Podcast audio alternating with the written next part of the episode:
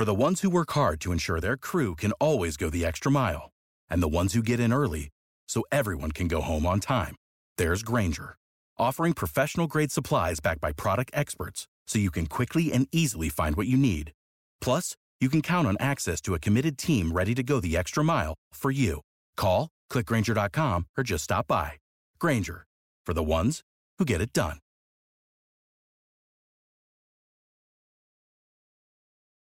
Mary McCord, are you there? Yes, I am. Before Robert Mueller was put in charge of the Department of Justice's Russia investigation, the person leading the probe was this woman, Mary McCord. How did you get the news about Sessions yesterday? Uh, I got an alert on my phone from either one. Mary left the DOJ last year. She teaches at Georgetown Law. When Attorney General Jeff Sessions got fired yesterday, so many commentators began speculating about the future of the work her office started. So I called Mary up. How do you see it? As a firing, as a resignation?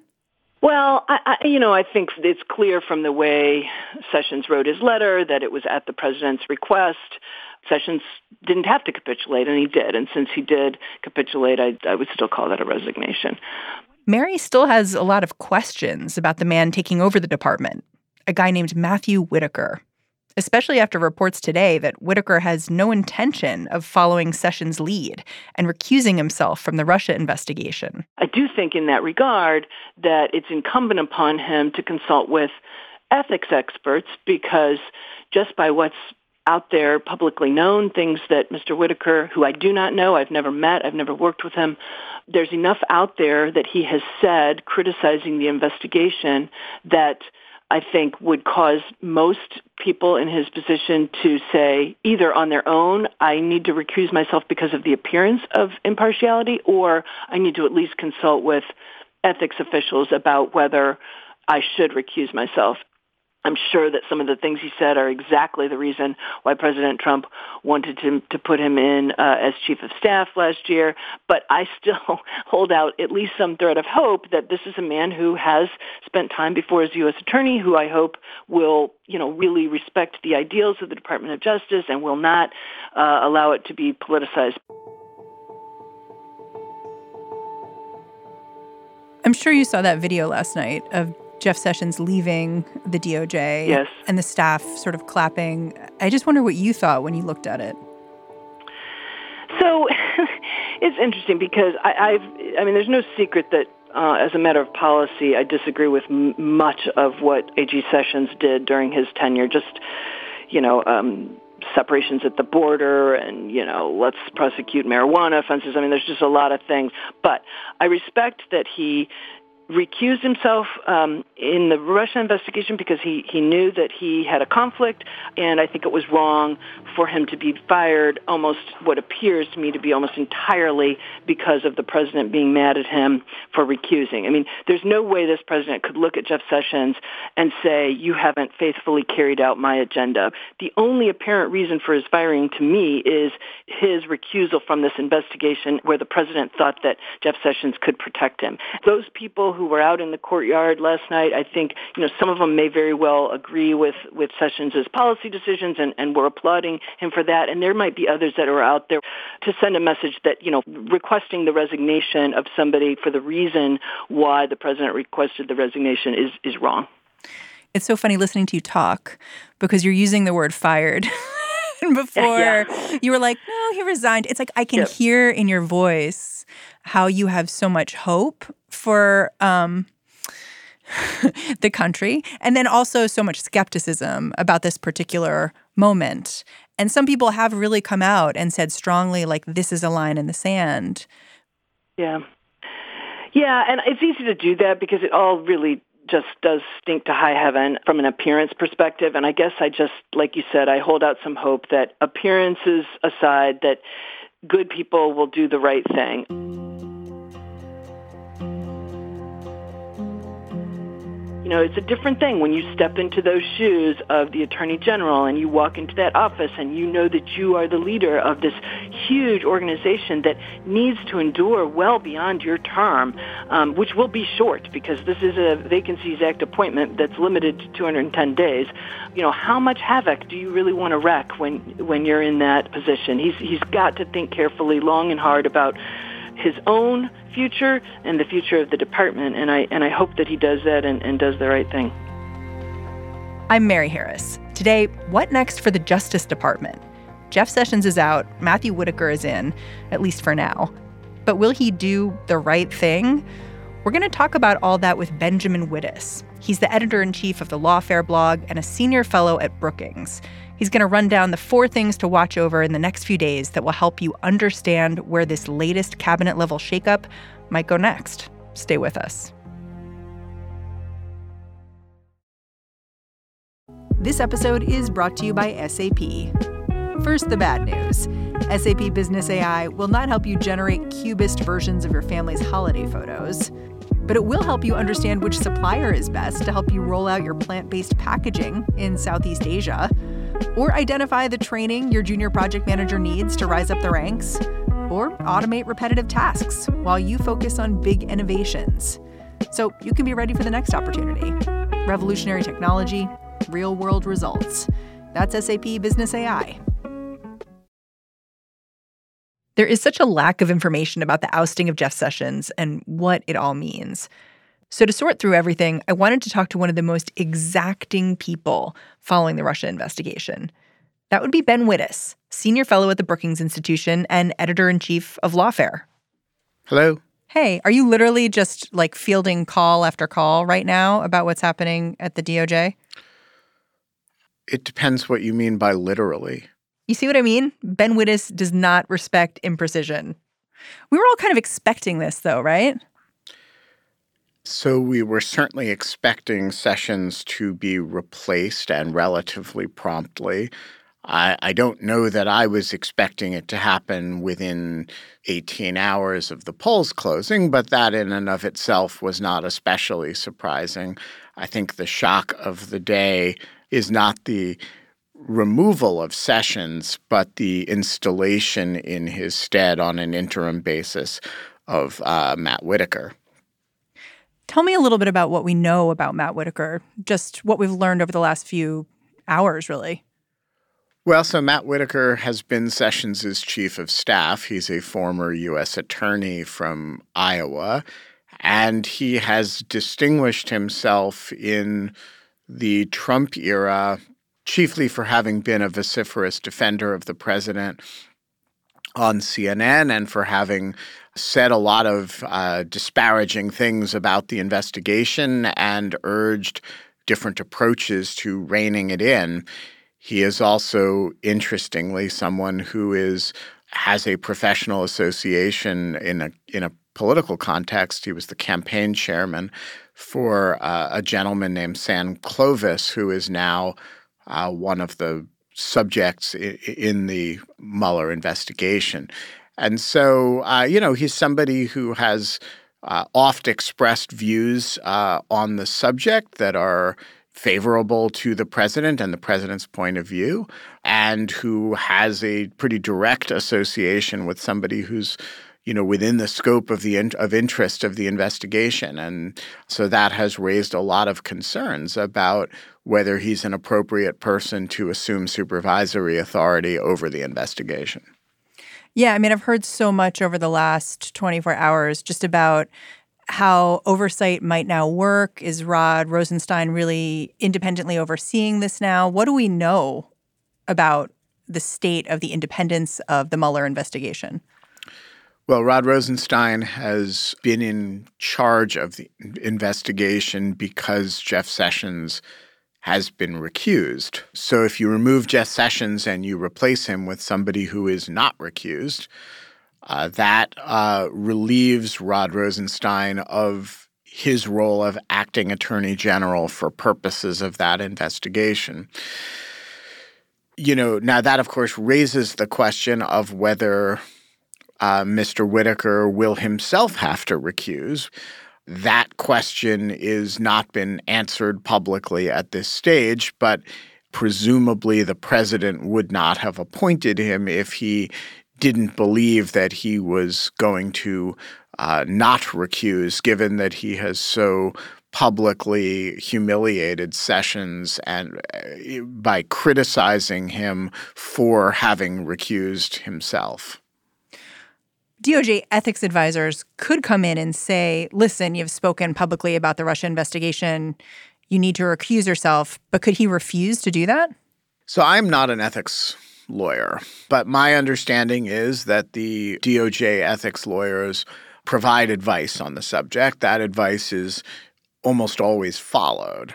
Now, to the extent that you refuse to file that advice, I think that is actually within the power of the Attorney General, by the way.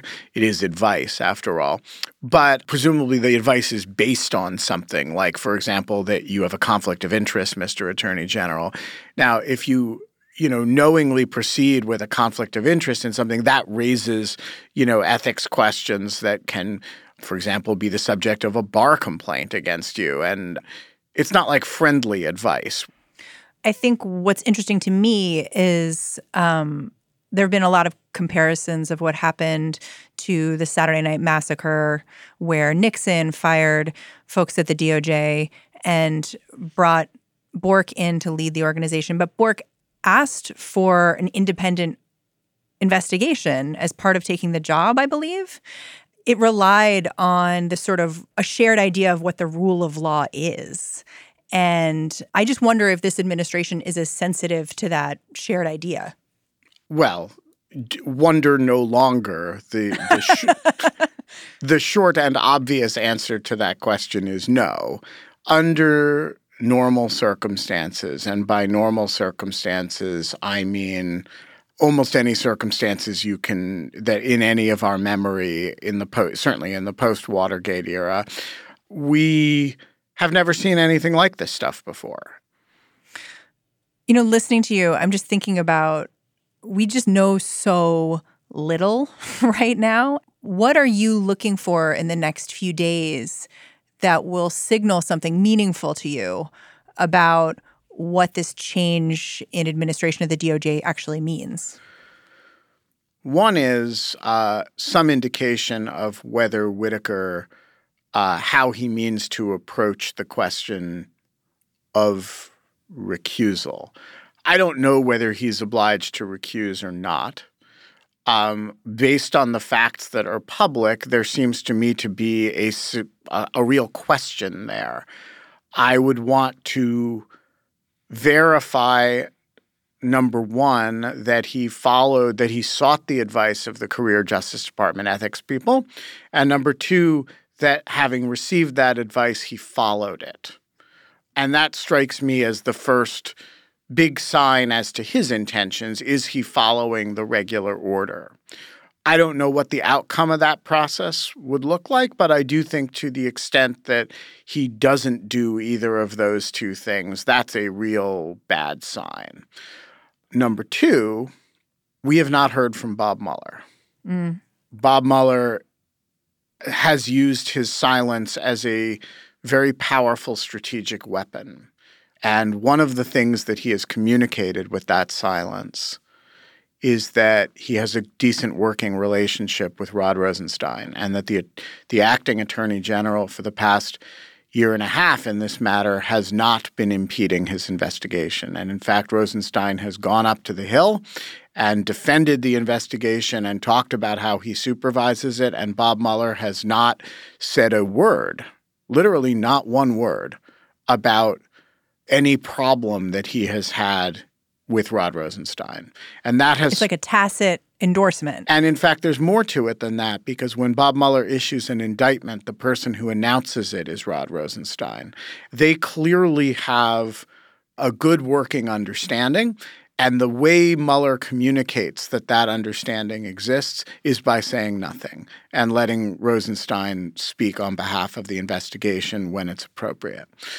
Uh, there is no rule that you have to behave that way as Bob Mueller.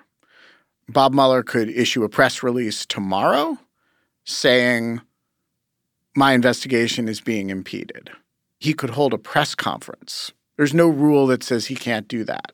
He could resign and issue a letter that says, I cannot proceed under the, these circumstances. Here are the things that have been done to impede my investigation. He could transmit concerns to Congress. Bob Mueller has a voice, and he has made a decision not to use it. So, one really th- important thing to look out for is does Bob Mueller tell you there's a problem? If there is a problem, he will find a way to address it. Ethically, by the book, within the rules, he's not going to be leaking grand jury information. He doesn't play that. But if there is a problem, he's going to let us know. And so, a really interesting data point is just does he stay quiet? Number three, third thing to look for what is the messaging from both Democratic incoming committee chairman in the House and also from the key swing Republican senators, both in the current Congress and in the subsequent Congress, where there would have to be more of them and there are actually fewer of them, about what they expect from a new attorney general uh, what they expect Trump to do in nominating somebody and what what sort of commitments they expect that person to make before the committee. So I think those are sort of three very public bodies of things that you can kind of look for as harbingers of where this is going. And then there's one more, which is everybody kind of believes that, you know, Mueller went into hibernation in these six weeks, two months before the election, and that there's sort of some pent up activity that's getting ready to happen. If you see a flurry of activity from the investigation over the next you know few weeks and that that proceeds you know that's a pretty good sign that the investigation is cooking along as as it was because it was expected well you know if you see a bunch of indictments come out of the investigation, that's kind of sign that the investigation hasn't been shut down. right. Right. Benjamin Wittes, thank you so much for talking me through all this today. It's a pleasure. You can hear Ben Wittes and his merry band of DOJ wonks examine this story completely on the Lawfare podcast. They actually dropped a special edition last night. It's all about Sessions. Check it out.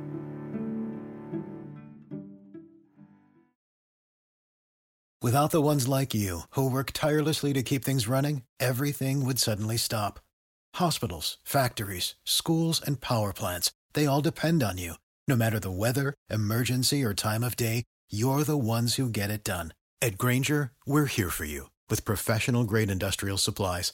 Count on real time product availability and fast delivery. Call clickgrainger.com or just stop by. Grainger for the ones who get it done. One more thing. By the end of our conversations, both Mary McCord and Ben Wittes were focused on who might be nominated to become the sitting attorney general. After all, Matthew Whitaker can only serve in his post for 210 days. Right now, there are a lot of names circulating as possible AG candidates. Chris Kobach, who just lost that governor's race in Kansas, Pam Bondi, the retiring attorney general in Florida, and all of those people that have to go through a confirmation process. Last year, Senator Lindsey Graham, who sits on the Judiciary Committee, said there'd be holy hell to pay if Sessions was fired. Uh, if Jeff Sessions is fired, there will be holy hell to pay. But yesterday, it seemed like Senator Graham had changed his mind. He said there would be holy hell to pay. And it turns out that holy hell is really cheap because Trump is paying it and it doesn't seem to cost very much, at least not from Lindsey Graham. That's the show. You're listening to an experiment cooked up in the labs of Slate Magazine. Over the last month, What Next has been piloting and asking all of you to weigh in with what you think about what we're up to. We're going to be making shows until the end of next week. Then we're going to go on a little break, retool some things, and come back better than ever in January. Before we do that, weigh in. Tell us what you think. You can leave us a review on iTunes or you can write to us directly at whatnext at slate.com. What Next is hosted by me, Mary Harris, and produced by Mary Wilson and Jason DeLeon. Our engineer is Terrence Bernardo. Talk to you tomorrow.